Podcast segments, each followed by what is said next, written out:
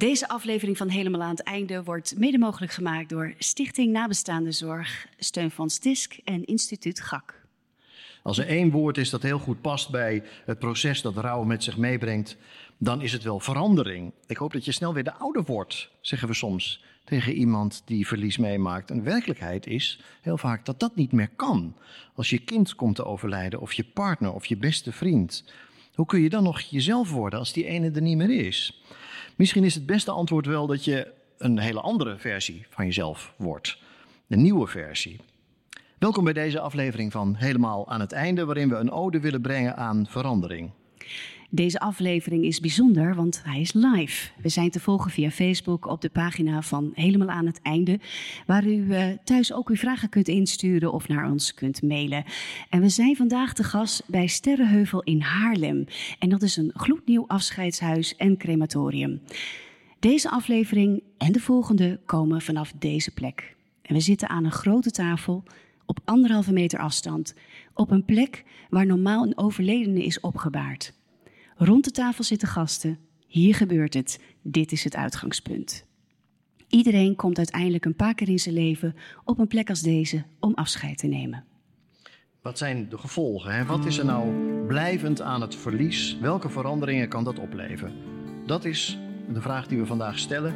In deze live aflevering met gasten aan tafel zoomen we in op wat rouw betekent op de werkvloer. Hoe ga je op kantoor om met verandering na een verlies? Als werknemer, maar vooral ook als bedrijf. Ik ben Richard Grootbot. En ik ben Petty Lou Middelenier. En een speciaal welkom aan onze gasten van vandaag. Aart Harder en Jacob Wielink. Zij zijn rouwdeskundigen, maar alle twee op een andere manier. Jopie van den Burg, die haar man verloor en een boek schreef. Onder meer over de periode daarna. Ook aan tafel zit Loes Dreschler van het C N V vakmensen. De vakbond deed onderzoek naar de problemen die mensen ondervinden bij de terugkeer naar hun werk. Welkom allemaal. Ik wil beginnen met Aart Harder. We spraken elkaar voor aflevering één van uh, de afleveringen over rouw op de werkvloer. Er is één fragment uit het gesprek dat we voerden dat heel veel reacties heeft opgeleverd. En ik wil voorstellen dat we daar nu even naar gaan luisteren. Een fragment uit die aflevering Um, waarin jij over je leven vertelt, Aart. Het was op een middag, uh, zou mijn partner naar de, voor kraamonderzoek uh, gaan, naar de kraamverpleegkundige. En die had door dat het niet goed ging.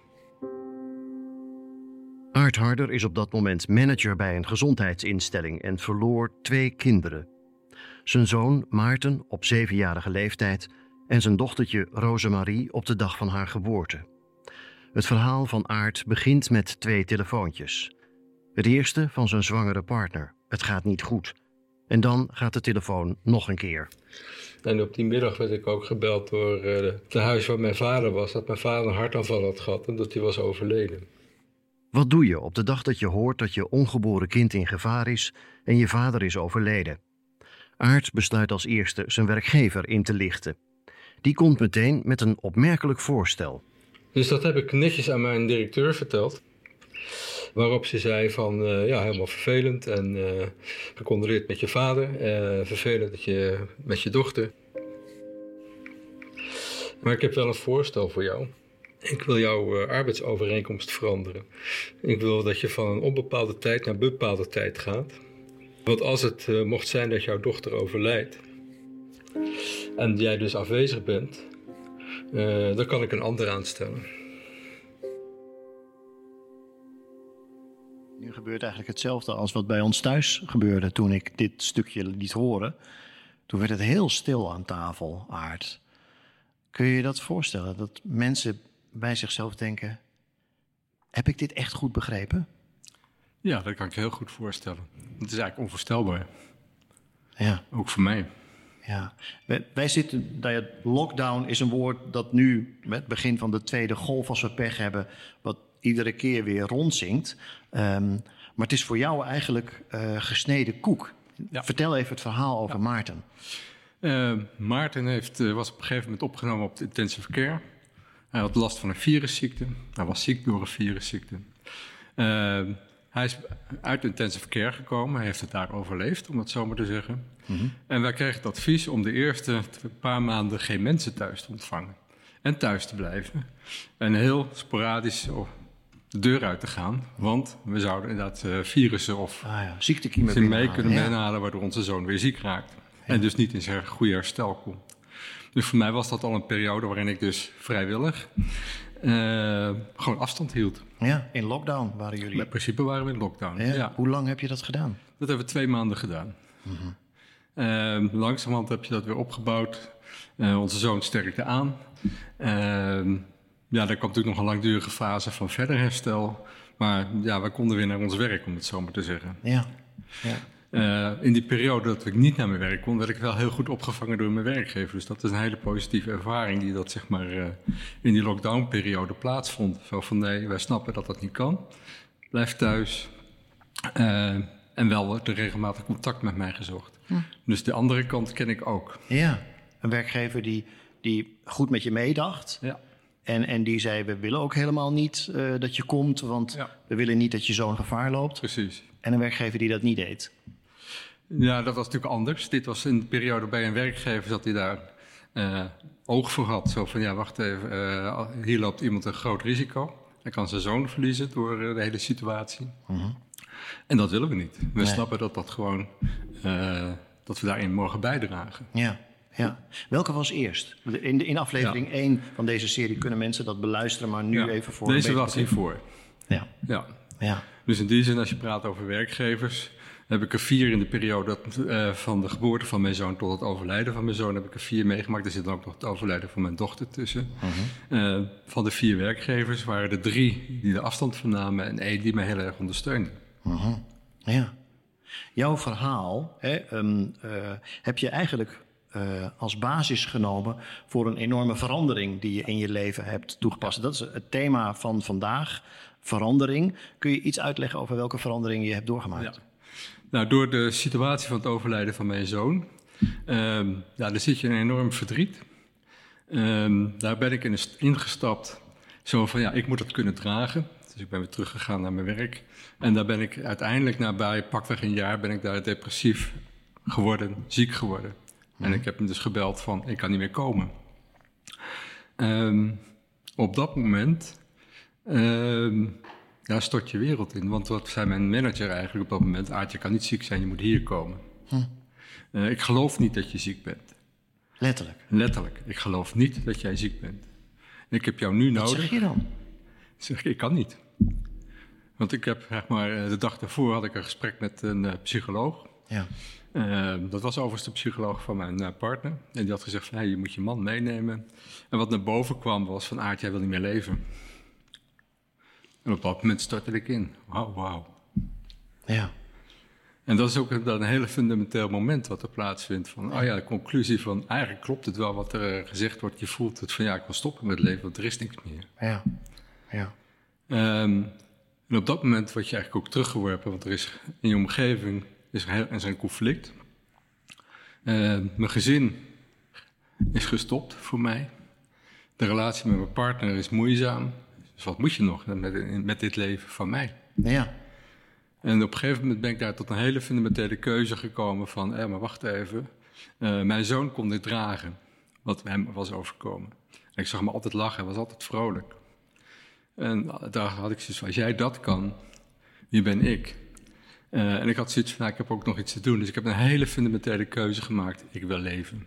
En je zei, ik had ook nog iets te doen. Wat bedoelde je daarmee? Uh, in dit leven, van, oh ja, ik heb nog iets verder te gaan. Natuurlijk, mijn kinderen zijn overleden. Dus op die wijze kan ik het niet voortbrengen. Maar later achteraf heb ik beseft, ja, maar wacht even. Ik wil ook nog iets voortbrengen in dit leven. Ja.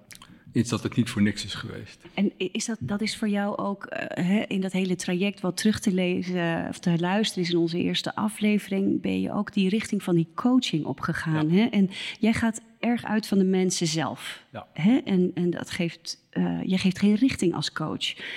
Maar wat nou als mensen eindeloos langs de rand van een zwembad blijven staan en zeggen, maar ik zou zo graag weer leren zwemmen. De ja. twijfelaars. Ja. Hoe doe je dat? Als ze naar mij toekomen, want dat is natuurlijk even de vraag van wanneer, naar wie stap je en wie heb je voldoende vertrouwen om daar uh, naartoe te gaan. Uh, en veiligheid is ook een heel belangrijk element. Um, mensen zijn getraumatiseerd. Zeker door verlies, maar vele andere levenssituaties. En op het moment dat je getraumatiseerd bent, hebben andere mensen of een ander mens de macht over jou.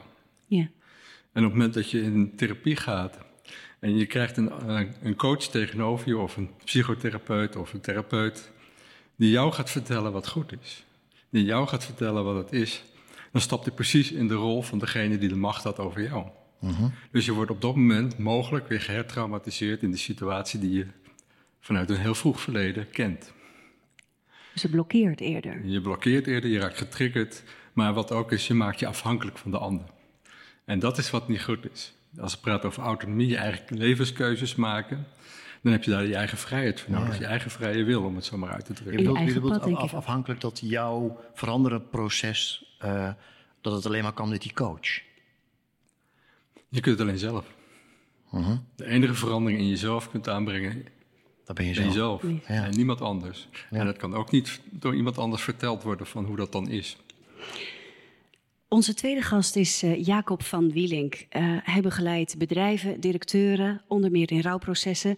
We zijn, uh, wie zijn leven omgooit na een periode van rouw, zegt hij, die zoekt vaak zijn kern, zijn roeping. En je roeping gaat over twee hele belangrijke vragen. De eerste vraag die van de roeping, die bij de roeping hoort, is: wie ben ik nou op mijn diepste laag van mijn identiteit? Hoe wil ik in de wereld gekend worden?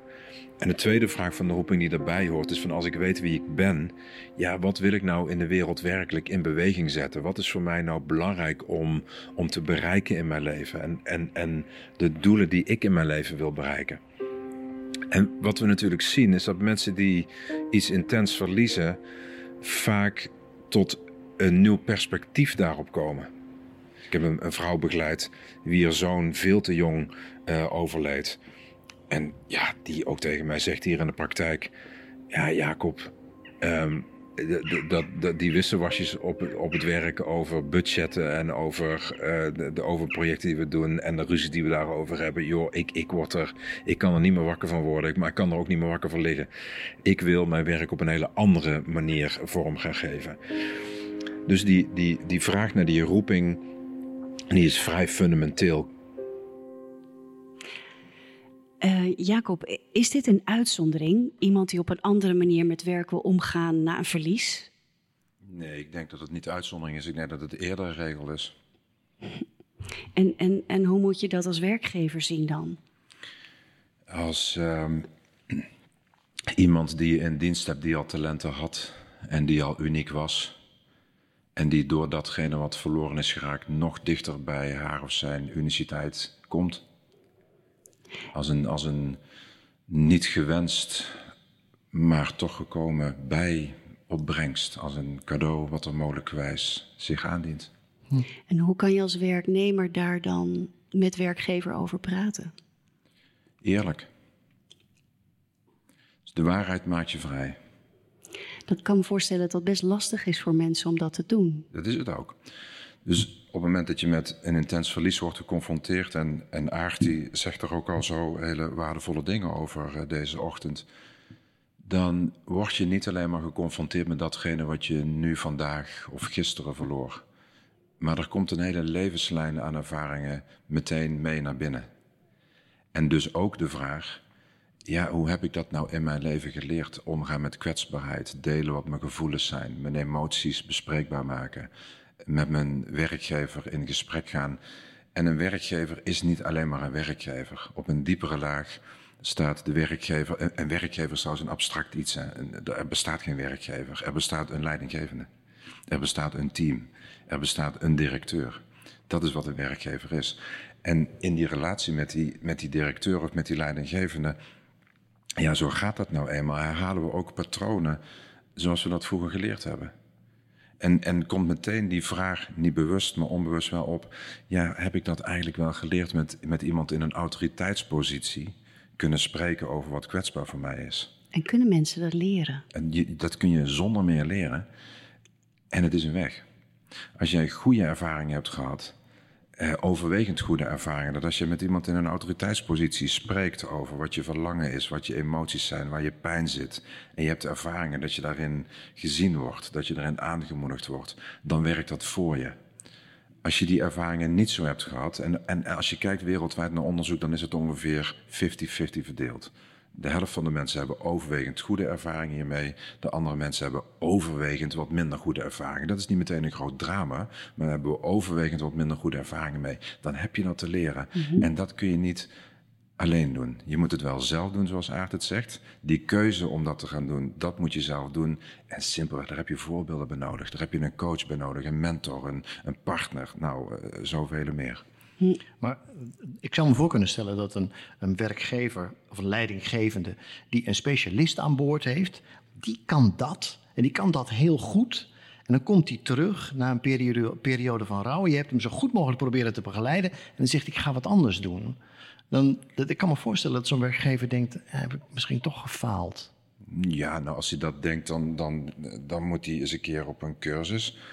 Um, Ja, en, en, en, en faal je als leidinggevende? Ja, natuurlijk faal je als leidinggevende. Net zo goed als dat een ouder voortdurend faalt. Ik wil nog de eerste ouder tegenkomen en zegt... nee, bij mij is het het paradijs en het gaat allemaal vanzelf. Dus wij leidinggevende ook. Dus ja, natuurlijk faal je. Maar je faalt niet op het moment dat iemand... op basis van een intense levenservaring een andere keuze maakt. Wanneer je faalt als leidinggevende... is als je je deur dicht doet... en dan bedoel ik niet de fysieke deur, maar vooral de deur van je hart. En denk, ja, daar wil ik niks van mee te maken hebben. Shit happens, ja. Vanuit ondernemersperspectief. Ja. Ja. Dus ja, dat er een werknemer is die een andere keuze maakt... ja, that's all, all in the game. Hoe, hoe, hoe kun jij mensen helpen die willen veranderen? Door bij ze te zijn... Door een context te creëren, door een ruimte te creëren... die natuurlijk eerst in mijn hart moet plaatsvinden. En een context te creëren waarin mensen welkom zijn. En daarna ook niets, niets te ontzien. Wat bedoel je daarmee, niets te ontzien? Nou, wat, als het nou gaat over hertraumatiseren... of pijn nog pijnlijker en ondraaglijker maken... dan dat is een hele grote paradox. Namelijk dat we, als we... mensen in onze ruimte hebben uitgenodigd om welkom te zijn... dan hebben we het ook over te, te hebben... tot in een bepaalde mate van detail... en soms zelfs weerzinwekkendheid over datgene... wat nou zo pijnlijk en verscheurend is. Dus het is ook mijn taak als, als begeleider daarin... om um, de hand vastpakkend, metaforisch en soms letterlijk overigens... de hand vastpakkend iemand te brengen naar die plek... waar die eigenlijk niet wil zijn... Ja. Want je zult, en er zijn natuurlijk zoveel manieren om dat tot uitdrukking eh, te brengen... maar er is geen weg om die emotie heen. Nee. Wel een tijdje.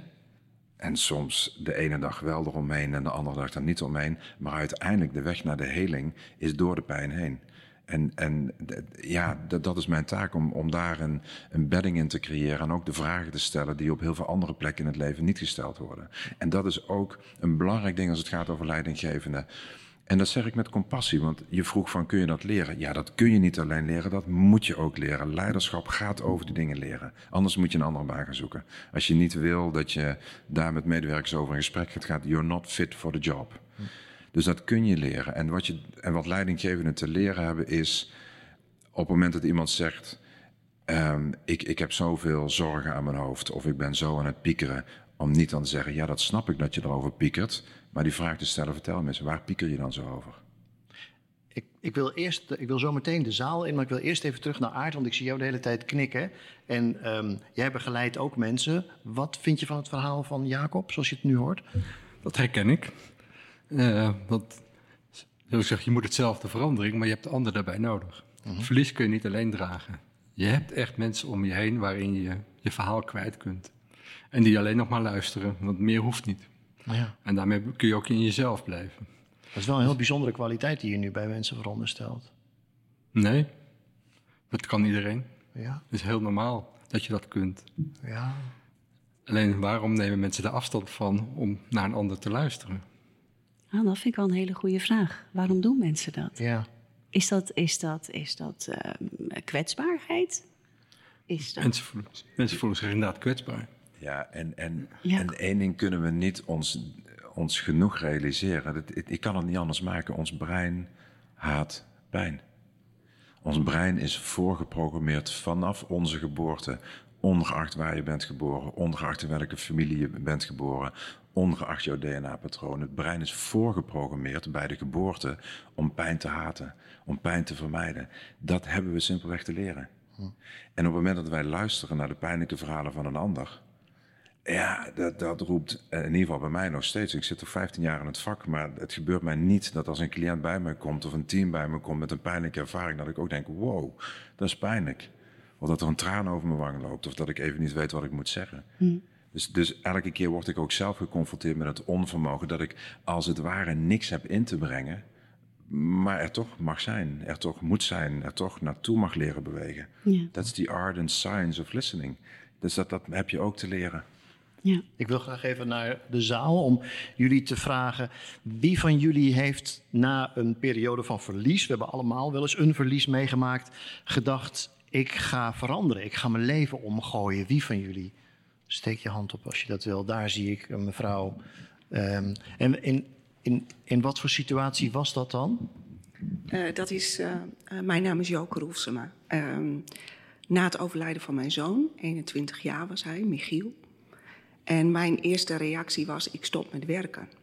Ik had toen nog niet het gevoel van, ik stop met leven. Want ik, dat herken ik heel erg, wat Aart zegt.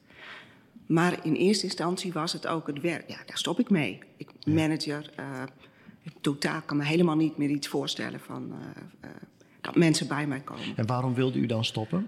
Omdat ik mij de, inderdaad de, de, de situaties van getallen, cijfers, waar gaat het om in dit leven? Niet meer belangrijk? Niet meer belangrijk. Nee, nee, relativiteit. Absoluut niet. En hoe ging dat verder? Um, ik had al eerder in uh, dat jaar aangegeven dat ik meer wilde coachen. En coach en leidinggevende vind ik geen goede combinatie. Hiërarchie staat los van coachen. Dus die gesprekken waren al gaande. Dus voor mij werd dat gaandeweg. Eerst dacht ik, wil helemaal niet terug op de werkvloer. Maar ik had een hele goede leidinggevende. Die mij ruimte gaf. Die ook zei, ik wil helemaal niet over werk hebben. Um, en daar eigenlijk mij in die, uh, ja, het gevoel gaf van, nou ja, laat het maar. En ik begon ook voor het eerst zelf terug te komen bij haar om te zeggen van, ik werd vannacht wakker en ik dacht, goh, ik heb ooit die medewerker beloofd, maar dat heb ik niet op papier gezet. Mm-hmm. Dus eigenlijk kwam dat proces op die manier op gang. En ja. toen zei zij, jij wilde graag coachen. Maar ik kreeg wel ruimte om het te doen. Precies. Mooie ervaring. Ja, heel Mooie bijzonder. Ervaring, ja. Ja. Ja. Dank u wel. Ja, dank u wel. Fleur, jou zag ik ook je hand opsteken. Daar helemaal jij achteraan. Jij hebt ook een uh, ervaring, hè? De microfoon komt naar je toe, hoor. Ja, klopt. Ik, uh, toen mijn broer overleed, uh, acht jaar geleden... Toen, uh, ik werkte toen bij, uh, bij een groot uh, kledingbedrijf. En um, uh, ik moest eigenlijk soort van terugkomen hè, na mijn rouwproces... Uh, omdat ik anders mijn contracten niet zou worden verlengd. En hoe snel was dat na het overlijden um, van Rogier? Ik ben twee maanden eigenlijk weer... Uh, na twee maanden ben ik volledig weer aan het werk gegaan. Dus uh, ja, dat moest eigenlijk. Hè. Ik moest mijn huur betalen, dus ik moest. Anders dan had ik geen contract meer. Ik ben ook wel, hè, van, ik had toen een eenendertig uur contract. Ben toen ook wel naar een nul uren contract gegaan. Want anders ja, mocht ik gewoon niet meer terugkomen. Ja. Hoe, heb je, hoe, hoe is dat op jou overgekomen? Dus, um, wat ja, gebeurde als, er bij jou? Alsof je eigenlijk een beetje een nummertje was, om het zo maar te zeggen. Hè. Het maakte niet zoveel uit um, hoe ik er op dat moment in stond. Ik had wel uh, één iemand op werk waar ik op zich wel hè, mijn verhaal aan kwijt kan. En uh, d- haar ben ik ook echt zeker wel eeuwig dankbaar. Uh, het was niet mijn leidinggevende, maar wel iemand. Dus dat is wel heel erg fijn geweest. Um, maar ja, je, het komt niet inderdaad over alsof ze geven om je. Of je ja. Ja, ja. En we hoorden Jacob inderdaad ook net zeggen dat een werkgever is eigenlijk een hele gemeenschap om je heen. Hè? Je hebt een fijne ervaring met een collega. En die eerste twee maanden... Um, dat je ziek was, was je werkgever er toen wel voor je? Uh, nee, ik denk dat ik eigenlijk heel weinig uh, heb gehoord. Ik weet nog wel dat ik zelf um, iemand belde hè, toen, toen, toen het net gebeurd was... Uh, van joh, ik kom niet op mijn werk, hè, want dit... Uh, dat zij eigenlijk in tranen uitbarsten. en uh, ik, ik snap het, hè, omdat ik zelf heel veel emotie heb. Maar goed, ze nam eigenlijk het een beetje over. Maar daarna heb ik eigenlijk nooit uh, ja, iets, iets gemerkt. Wel van mijn collega's, maar niet echt van, me, van, echt van het bedrijf zelf, om het zo te zeggen. Ja. Ja, dankjewel. Dankjewel. Ook hier aan tafel is Loes Dreschler van C N V Vakmensen. Ook welkom. Um, Loes, jouw vakbond deed onderzoek naar de problemen die mensen ondervinden als ze na een periode van rouw weer aan het werk uh, willen. Um, de, de, zonder dat we nou dat hele onderzoek uh, nalopen, maar wat viel jou daar dan, laat ik het zo vragen, wat viel jou het meeste op in wat je tegenkwam? Uh, wat mij het meeste opviel was eigenlijk de... Uh, hè, er zijn heel veel positieve ervaringen, um, maar de helft ook negatief. En waar bestonden die negatieve ervaringen nou uit? Dat was eigenlijk heel basaal. Uh, geen begrip, geen contact, geen aandacht. Dus het zat hem niet in. Hè? We waren een beetje zoekend. Missen mensen dan uh, echt inhoudelijke rouwbegeleiding of iets dergelijks? Mm-hmm. Of dagen. Maar alleen begrip. Het gaat v- vaak gewoon mis op niet luisteren, uh, geen begrip in, uh, uh, geen maatwerk willen toepassen. Aannames? Aannames en ook wel weer wat Jacob net uh, aangaf. Hè? Het is een moeilijk onderwerp, men praat er liever niet over. Je bent op je werk, dus hier is het werk. Hm. Ja. Uh, uh, rouw wordt dan als privé bent. gezien. Ja. Ja. En daar kregen we gewoon heel veel uitgebreide reacties op. Dat mensen daarin uh, iets gemist hebben of vervelende opmerkingen hebben gehoord. Um, en daar gaat het dus mis. En, en ja, daar verbaasde ik me over. Dat dat ja, zo. eigenlijk zoiets ja. relatief eenvoudig zou je denken. Hè? Ja. Dat het daarop misgaat. En toen dachten we ook, daar kunnen we wat aan doen. Want en als je zegt, daar kunnen we wat aan doen. Waar denk je dan aan? Nou, dan begint het uh, eigenlijk heel erg onderaan van uh, kennis bijbrengen bij leidinggevenden. Uh, want hè, die is uiteindelijk met de collega's, hè, maar de leidinggevende uh, wordt wel als voorbeeld gezien in zo'n situatie. Ja. En daar wil je je veilig voelen. Ja. Dus als het daar al niet goed gaat, en uh, het is heel vaak geen onwil van werkgevers, het is gewoon een gebrek aan kennis ja. over dit onderwerp. Jacob, um, jij begeleidt mensen in dit soort processen. De helft, hè? De helft gaat niet... Je hebt voorlopig nog wel even een baan, uh, Jacob. Nou, dat is ook, dat is, vind ik, daar geniet ik ook van. En, um, uh, want het is ook heel dankbaar om leiders te ondersteunen in uh, dit te mogen doen. Uh-huh. En wat jij ook zo mooi zegt, gaat het woord veiligheid. Dus we, we kunnen er niet omheen dat de leidinggevende een bijzondere functie heeft.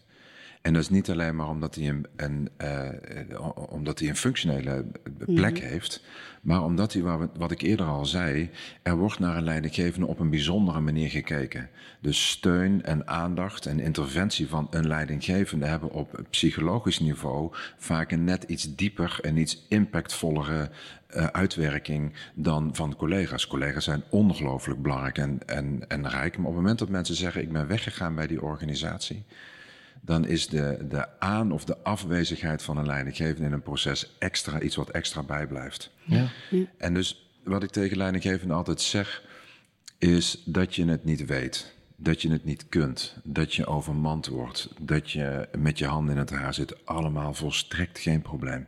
Nee. Dat is en hartstikke menselijk. Ja. Het begint dom te worden uh, op het nalatige af. Op het moment dat je op dat moment niet vanuit jouw leiderschap denkt van wacht even, hier heb ik dus hulp bij nodig. Dus dat je eens belt met, met, met iemand, met een vriend. Gewoon eens een vriend bellen. Joh, heb jij dat ook wel eens aan de hand gehad? Of dat je je H R businesspartner eens belt en zegt van nou, ik zit me hier toch mee, ik weet niet zo goed wat ik moet doen. Dat is allemaal helemaal oké, maar niets doen, dat is funest. En wat we ook weten uit onderzoek is op het moment dat een leidinggevende belt. Hij houdt het contact, hij houdt het initiatief. Dat is ontzettend helend. Als die medewerker niet weet wat hij moet zeggen, dan zegt hij ik weet niet wat ik moet zeggen. Heeft hij geen zin in contact, dan zegt hij ik heb geen zin in contact. Maar de leidinggevende die mag het initiatief blijven houden. Het meest pijnlijke voor een medewerker is een leidinggevende die niets van zich laat horen. Om wat voor reden dan ook. Op alle fronten toont dat geen interesse. Ja, to- ja. De helft... Um, Wat, wat ga je doen als vakbond? Is er nog wel beginnen aan, bedoel ik? Nou, de helft is wel, uh, kun je nog onder... Hey, je kunt het ook positief bekijken. De helft heeft ook hele goede ervaringen. En opvallend vind ik ook met collega's is dat nog weer veel meer. Hè? Dus dat geeft ook wel aan hoe, uh, hoe de impact van uh, de rol van de leidinggevende is. Uh, rond he, vijfentwintig procent van de helft uh, heeft echt slechte ervaringen. En die andere vijfentwintig procent ja, wijt het toch ook aan een stukje kennisgebrek bij de werkgever. Mm-hmm. Ja, en die ronduit slechte ervaringen, en dat vind ik dat Aart er net eentje van schetste, uh, van dat uh, contractwijziging in een onbepaalde tijdcontract, wat in normale situaties al idioot is, is, is nu gewoon echt uh, uh, nou ja, bij de honden af, om het zo maar te zeggen. Mm-hmm. Ik denk bij dat soort gevallen, daar moet je gewoon ingrijpen. Mm-hmm. En voor de overige gevallen wijten wij, hè, zien we heel erg dat het nou, onwetendheid is bij werkgevers. Mm-hmm. Dus dat is onze eerste stap. Dat we door middel van een uh, heel mooi boekje, um, uh, in samenwerking met Manu Keirse hebben we die uh, opgesteld met... Mm-hmm. Een beroemde, uh, nou ja, bekende in ieder geval... Uh, klinisch psycholoog en rouwdeskundige, ja. ja. Um, hij heeft zelf ook hele mooie boeken geschreven. Uh, het boekje is ook deels gebaseerd op van wat Jacob schrijft. Um, dus echt uh, vol met uh, heel veel uh, kennis. En eigenlijk willen we daarmee beginnen om dat bij de werkgever uh, op te schroeven. Ja. Ja. Op basis heel erg van de verhalen van mensen die het hebben meegemaakt. Want uh, moet ik dat boekje zien als een handvat of praten we over rouwprotocollen? Want rouwprotocollen horen we ook steeds meer. Ja. Hè, als zijnde een handvat voor een werkgever, leidinggevende. Uh, hoe moet ik dat zien en wat is de invloed van rouwprotocollen? Ja, wij hebben bewust niet gekozen voor een protocol of een handreiking. Omdat we, hè, dat geeft toch het idee dat het iets is van nou dan... lopen we dat af en vinken we dat af? Uh, dit is een boekje uh, en daarin vind ik dat we echt een, nou, ons hebben onderscheiden. Uh, uh, waarin dus de mensen aan het woord zijn. De mensen zoals Aart uh, die het zelf hebben meegemaakt. En op basis van uh, hun verhalen en, uh, en dat stukje kennis... Uh, ja, is het een heel handzaam boek geworden, wat gewoon ook fijn is om te lezen. Ja. Waarvan we ook zeggen, ga het niet lezen als je er pas mee te maken hebt als leidinggevende. Maar pak het er gewoon een keer op zondag bij en uh, ja, en dan heb eruit. Je leer ervan. Precies, ja. Hè? Ja. En dan komen de vervolgstappen vanzelf. Maar dit is uh, stap één. Ja, Aart, ik zie je knikken. Protocol is net de procedure, dat trek je uit de kast. Ja. Uh, en daar zou eigenlijk stap één mogen zijn van je mag empathie en compassie tonen. Maar dat staat er niet. Ja. Er staat erin van gaan we een rouwadvertentie doen in de krant. Wel of niet. Okay. Uh, dus dat zijn de huidige protocollen. Dat is meer procedureel hoe je het doet. En het gaat hier om gewoon menselijk contact. Wat we allemaal eigenlijk ook kunnen. Daar heb je geen protocol voor nodig. Het is het ja. ook met elkaar aanvoelen. Ja, ja, ja. Ja. Ik zie hier nog een vraag uit de zaal. Volgens mij had, wilde jij hierop nou, reageren. Wou, ja, ik wou eigenlijk even reageren. Want inderdaad, compassie, dat is ook uh, waar leidinggevenden tegenaan lopen. Want sinds ik zelf geen leidinggevende meer ben, begeleid ik leidinggevenden en teams. Juist in dit proces, omdat ik zelf gemerkt heb dat het niet alleen gaat om de medewerker met rouw en de leidinggevende, maar het team moet betrokken worden. Ik noem het altijd de, drie, de gouden driehoek, waarbij uh, ik gesprekken heb met de medewerker, met de leidinggevende, die de spagaat voelt tussen ik moet zakelijk zijn, maar ik wil ook empathisch zijn. En dat is geen spagaat. Dat is ook het eerste wat ik uitleg. Paradox heb je nodig om tot iets goeds te komen. En dat werkt heel goed. En daarbij uh, gesprekken met het team. Want het team... die zit ook met, niet met vragen, maar met eigen gevoelens. Van stel dat ik een kind had verloren. Ik durf nooit meer met die collega iets te vragen of iets te overleggen. En de leidinggevende zit dan bij een gesprek ook met het team. En de kwetsbaarheid die je dan kunt voelen. En ook het voorbeeld die je kunt geven als leidinggevende. Wat Jacob ook aangaf, want die heeft een voorbeeldfunctie. Ja, ja. Dat maakt dat zo alle mensen hier sterker uitkomen. Ja. Het ja, gaat Loes. Ook uh, de kracht van verbinden. Hè? Loes, wil je nog even hierop laten reageren? Ja, uh, dat komt ook uh, in ons boekje naar voren. Dat dat heel belangrijk is. Ook als je maatwerk gaat uh, toepassen bij een rouwende medewerker. Leg dat ook uit aan je team. Want er kunnen toch, gek genoeg, hè, uh, het begrip kan wat wegzakken bij mensen. Uh, leg uit aan, aan de collega's ook waarom je bepaalde afspraken hebt met een rouwende medewerker. Want dat uh, creëert heel veel begrip. Dankjewel, dankjewel Loes. Jopie van den Burg, uh, we hebben jou in de podcastserie Helemaal aan het Einde al gehoord. Jij verloor je man, hij kreeg een hersentumor. En in de periode wanneer hij, waar hij erg ziek was, uh, merkte Jopie hoe belangrijk het is als collega's en werkgever meedenken. Ja, je zit de hele tijd in een, in een, in een tweestrijd. Want er waren gewoon echt situaties thuis dat ik gewoon niet weg kon. En dan, ja, dan, dan belde ik toch mijn leidinggevende en legde de situatie uit. En daar was eigenlijk altijd begrip voor. Kun je je voorstellen hoe dat voor jou zou zijn geweest als ze niet zo coulant waren geweest naar jou toe? Ik heb me daar natuurlijk wel uh, he, gedacht, hoe, hoe zou je dat moeten doen? Ik heb dat nu ook wel eens, als ik wel eens mensen hoor he, die in zo'n situatie zitten en dan ook problemen met de werkgever hebben. Dan denk ik, ja, je, je kan gewoon niet. Je kan jezelf niet in tweeën splitsen. Heb jij nou gewoon heel veel geluk gehad met je werkgever of hoe zat dat? Ja, ik denk het. Ik, uh, mijn man is dertien jaar ziek geweest en uh, ik is niet dertien jaar... al die dertien jaar zo heftig geweest, maar het was toch wel één à twee keer per jaar. Uh, hij had uh, door de hersentumor uh, zeer ernstige epilepsie. Mm-hmm. En dat was zeker de eerste uh, acht jaar waren dat uh, heel problematisch. Uh, ja, dan moest ik gewoon naar huis. En dan? Nou, dan moest ik naar het ziekenhuis, want hij had zo'n epilepsie dat hij uh, niet zelf uit een aanval kon komen.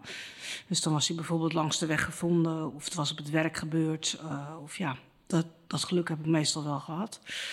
Maar uh, ten gevolge van die epilepsie was hij ook altijd een week na heel erg sterk verward. En uh, ja, kon ik hem gewoon absoluut niet alleen laten. Ja, en dat, dat werd gewoon begrepen door mijn collega's en door mijn leidinggevende.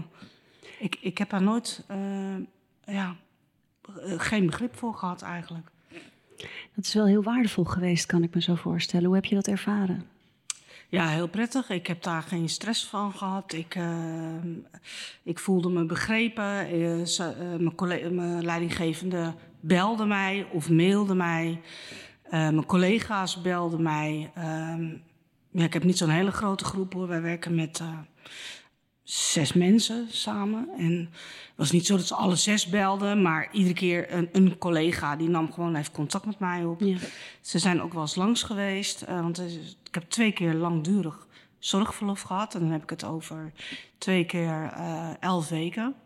Ja. En uh, toen heb ik wel zelf bij mijn leidinggever aangegeven, nou, ik mail je wel. En dan mailde hij op terug. Ja. Ja. Twee keer elf weken, Loes Dreschler. Het, het, het, op mij maakt dat een hele uh, ruime indruk. Ik bedoel, wat, wat voor indruk uh, wekt dat bij jou? Nou, dat, dat ligt er natuurlijk aan uh, wat voor zorgverlof dat was. He, er zijn ook gelukkig wel hele mooie we- wettelijke regelingen voor. Mm-hmm. Maar dat je niet zo naar die wet kijkt, dat is natuurlijk al, alleen al mooi. Dat je gewoon kijkt naar wat heeft de situatie nodig. Want uiteindelijk levert je dat gewoon veel meer op als werkgever. Ja. Ja. Maar dit kan dus, hè? Ja. Ja. Ben je ja. daar zelf over begonnen toen? Ja, ik, uh, ik, ik, uh, ten eerste was het, uh, hij werd op een gegeven moment geopereerd. Omdat de situatie, uh, toen lag hij, uh, is hij zeven weken in Amsterdam gelegen. En uh, ja, dat was gewoon niet, niet te combineren met, met werk. Ik was, moet ik wel zeggen, ook in die tijd heel erg overspannen ook natuurlijk. Uh, nou ja, en, en hij zou ook gaan, eigenlijk was de verwachting dat hij zou gaan overlijden. Dat is toen niet gebeurd. Hij is uiteindelijk pas vijf jaar later overleden. Uh, in tweeduizend veertien is hij, uh, moest hij bestraald worden, ook zes weken. Uh, moest ik vanuit Den Helder naar Amsterdam iedere dag met hem. En hij had uh, ja, z- zwaar hersenletsel toen toch ook al. Was niet in staat om alleen uh, daar naartoe te gaan. Dus ik, uh, ja, ik dacht, nou ja, ik, ik zal het wel niet krijgen, maar ik ga het toch maar vragen. En nou, daar was alle begrip voor. Ja. Ik kreeg meteen gewoon, ik ben ook... Ook nog een punt, ik ben gewoon volledig doorbetaald ook. Oh. Ja. Ja, dus je kon echt je zorgrol vervullen. Ik kon dat gewoon, dat werk kon ik helemaal loslaten. Ja. Ja. En de werkgever van je man, want je man werkte bij de marine, ja. of bij de mariniers, even ja. dat betekent. Dat is verschil, hè? Nou, hij was niet bij de mariniers, hij marine. was marine, bij de marine. Hoe pakte, ja. hoe pakte zijn werkgever ja, dat op? Uh, de begeleiding van de marine was ook uh, helemaal top. We kregen daar een begeleidingsofficier en die regelt alles voor je. Uh, uh, ik kreeg ook de reiskosten vergoed, uh, zeg maar, omdat ik iedere keer heen en weer moest.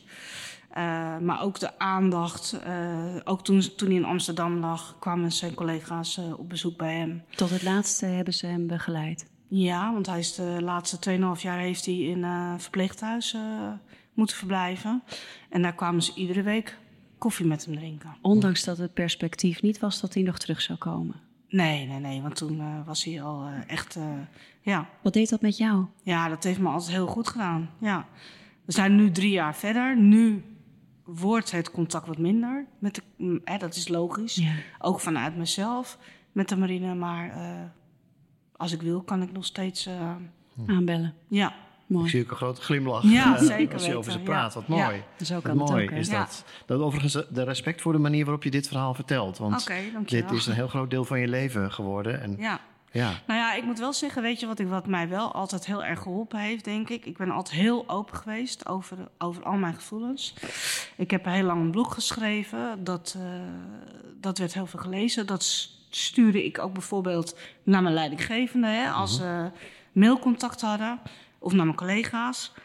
En um, ja, boek. dat heeft mij... En mijn boek, ja. ja. Dat heeft mij echt uh, wel heel erg uh, geholpen. Ja. Ja. Hoe heb je... Na die, heb jij ook die periode van verandering gehad waar we het vandaag over hebben? Ja, ik uh, doe geen dingen meer waar ik geen zin in heb. Niks meer.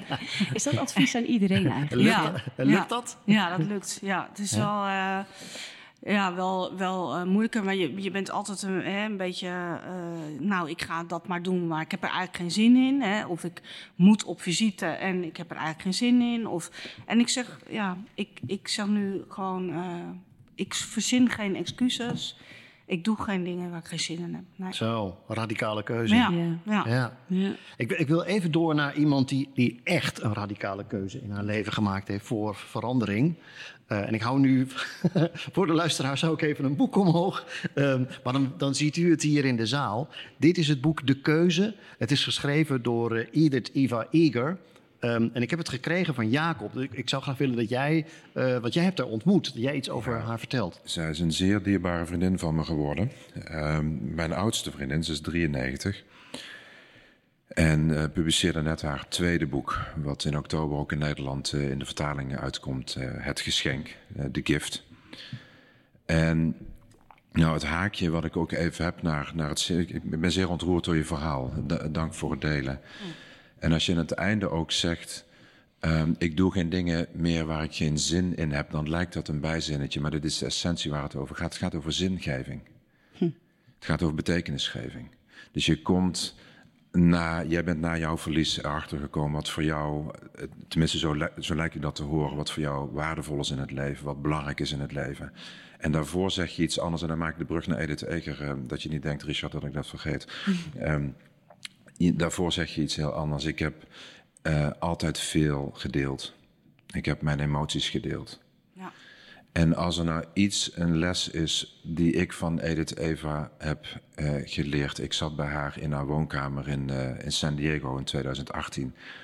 Ik had haar boek gelezen samen met de twee collega's Klaartje en Marnix. En we hebben een ticket geboekt en we zijn naar haar heen gegaan. Dat is eigenlijk de korte samenvatting van het verhaal.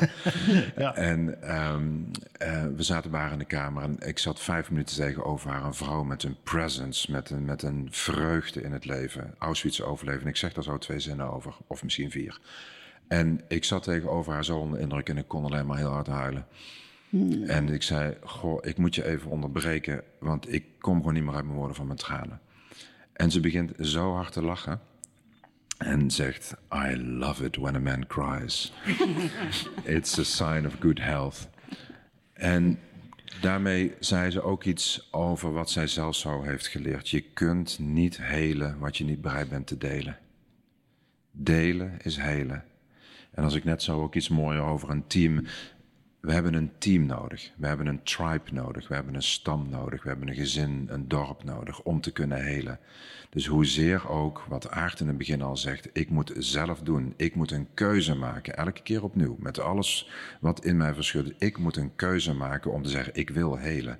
En als we die keuze dan maken, hebben we andere mensen nodig. We moeten, we moeten dat verhaal kunnen delen. En Edith Eger, die, die kwam in Auschwitz. En op de eerste dag dat ze daar aankomt, worden haar beide ouders vermoord. Zij vraagt de dag daarna aan een bewaker, waar zijn mijn ouders, wanneer zie ik mijn ouders? En die bewaker wijst naar de schoorsteen en zegt, daar zijn je ouders, je zult ze nooit meer zien. Dat was het begin van haar tocht. En zij heeft, ze beschrijft op een moment in uh, het boek, een van de fragmenten die mij zo diep aangrijpen, als het gaat over het maken van een keuze. Ze is met haar zus Martha, die nog steeds leeft. Die is inmiddels zevenennegentig. En Martha was een vrouw met mooi haar, met gro- grote blonde krullen. En ze staan op een moment samen, kaalgeschoren, naakt in een doucheruimte. En Martha vraagt aan haar, um, Edie, hoe zie ik eruit? En dan beschrijft ze dat ze, als ze de waarheid zou spreken, maar één ding kon zeggen. Je ziet eruit als een schurf tegen hond. En dan haalt ze adem. En dan kijkt ze Martha aan en dan zegt ze, wat heb je prachtige mooie ogen. En dat is het begin geweest voor haar van een diepe les, dat ongeacht de situatie waar zij in zit, waar zij zich in bevond, dat ze die keuze steeds zelf mag maken. Dat ze in die omstandigheden waar ze is, diep in haarzelf iets op kan halen over de keuze die ze wil maken. En de keuze die ze daarna maakt, heel veel jaren later, want ze beschrijft in het boek enerzijds haar reis door Auschwitz en... Ja, dit, en, en, ik, ik koop het boek. Um, lees, als je dit jaar nog één boek leest, uh, naast het uh, uh, boekje van C N V, laat het dan um, uh, dit uh, boek zijn. Um, en um, ze beschrijft hoe ze naar Amerika gaat, hoe ze een bekende psychotherapeut wordt en hoe ze in het werken met haar cliënten steeds uitgenodigd wordt om dichter bij haar eigen verhaal te komen. En dan komt dat moment dat ze voelt, ik moet terug naar Auschwitz. En de hele omgeving die zegt van, doe normaal. Waarom zou je in hemelsnaam naar die plek teruggaan? Die plek, dat is de hel. Waarom zou je terugkeren naar de hel? Dat heeft helemaal geen zin. Ze belt haar zus Martha. Zegt, Martha, ga je met mij weer terug naar Auschwitz? Nee, zegt Martha, dat doe ik niet. En dan maakt ze de keuze, neemt ze het besluit om toch terug te gaan. Omdat ze diep van binnen voelt, ik kan alleen maar mijn heling vinden op de plek waar ik ook ten diepste verwond ben geraakt. Mm-hmm. Daar moet ik naar terug. En dan maakt ze die terugreis. En dat is ook de plek waar ze uiteindelijk haar heling vindt. En dan zegt ze ook, ook in dat gesprek... Uiteindelijk zaten we zes uur in haar woonkamer. En dan zegt ze op een moment... Jacob, I turned Auschwitz into a classroom. Ik heb van Auschwitz mijn klaslokaal gemaakt. En wat ze daarmee zegt is... Ik heb precies op die plek, wat het ergste is wat me ooit is overkomen... Daar heb ik ook alle levenslessen mogen krijgen... Over hoe ik in het leven wil staan en wat belangrijk voor mij is. En ze schrijft nu het voorwoord van mijn nieuwe boek, uh, Taal van transitie. Je roeping als leider in een wereld van verandering. Wat in november in de wereld, uh, in de wereld komt. In de, ja, in de wereld in de komt. In de winkel ligt, in de wereld ligt. Uh, en en ik, ben, ik voel me gelukkig dat zij een van de twee voorwoorden heeft uh, geschreven. En in haar voorwoord schrijft ze ook... Ik heb door Auschwitz kunnen ontdekken wie ik ten diepste ben. En ze is zich ervan bewust dat niet iedereen Auschwitz heeft meegemaakt. Maar ze zegt, ik deel dit verhaal met jou omdat als ik dit in de Auschwitz heb mogen leren... dat ik in de grootste tragedie van mijn leven dit heb mogen ophalen... dan weet ik zeker dat jij het ook kunt. En je hoeft het niet alleen te doen. Een verhaal van hoop. Het is absoluut een verhaal van hoop. Oh, het is absoluut een verhaal van hoop. En het is een lange weg. Het is geen eenvoudige weg. Hier, hier passen ook geen platitudes en je maakt even een keuze... en je bent geheel verre van. Maar het is wel mogelijk. Dankjewel. Dankjewel. Daarmee zijn we aan het einde van deze live aflevering van Helemaal aan het Einde. In de volgende aflevering, die zich ook hier in Sterrenheuvel in Haarlem afspeelt... praat ik onder meer met Astrid van Vught en haar dochter Fleur. De zoon van Astrid maakte een einde aan zijn leven... en hun verhalen over de hulp die ze onder meer van hun werkgever kregen... zijn heel verschillend... Um, deze maand verscheen het boek Ondersteboven. We praten daar straks over door in de volgende aflevering... met onder meer Astrid, Fleur en de schrijfster van het boek Annelieke de Vries. Heb je een vraag over deze podcast? Neem dan contact met ons op via Instagram, Twitter, Facebook of e-mail. Je vindt alle links in de show notes. Dat is de tekst bij deze aflevering in je podcast-app. In de show notes vind je ook de links naar meer informatie over de onderwerpen in deze aflevering, waaronder ook de boeken waar we het over hebben gehad.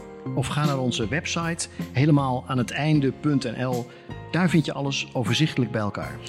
Heeft deze aflevering je geïnspireerd of geraakt?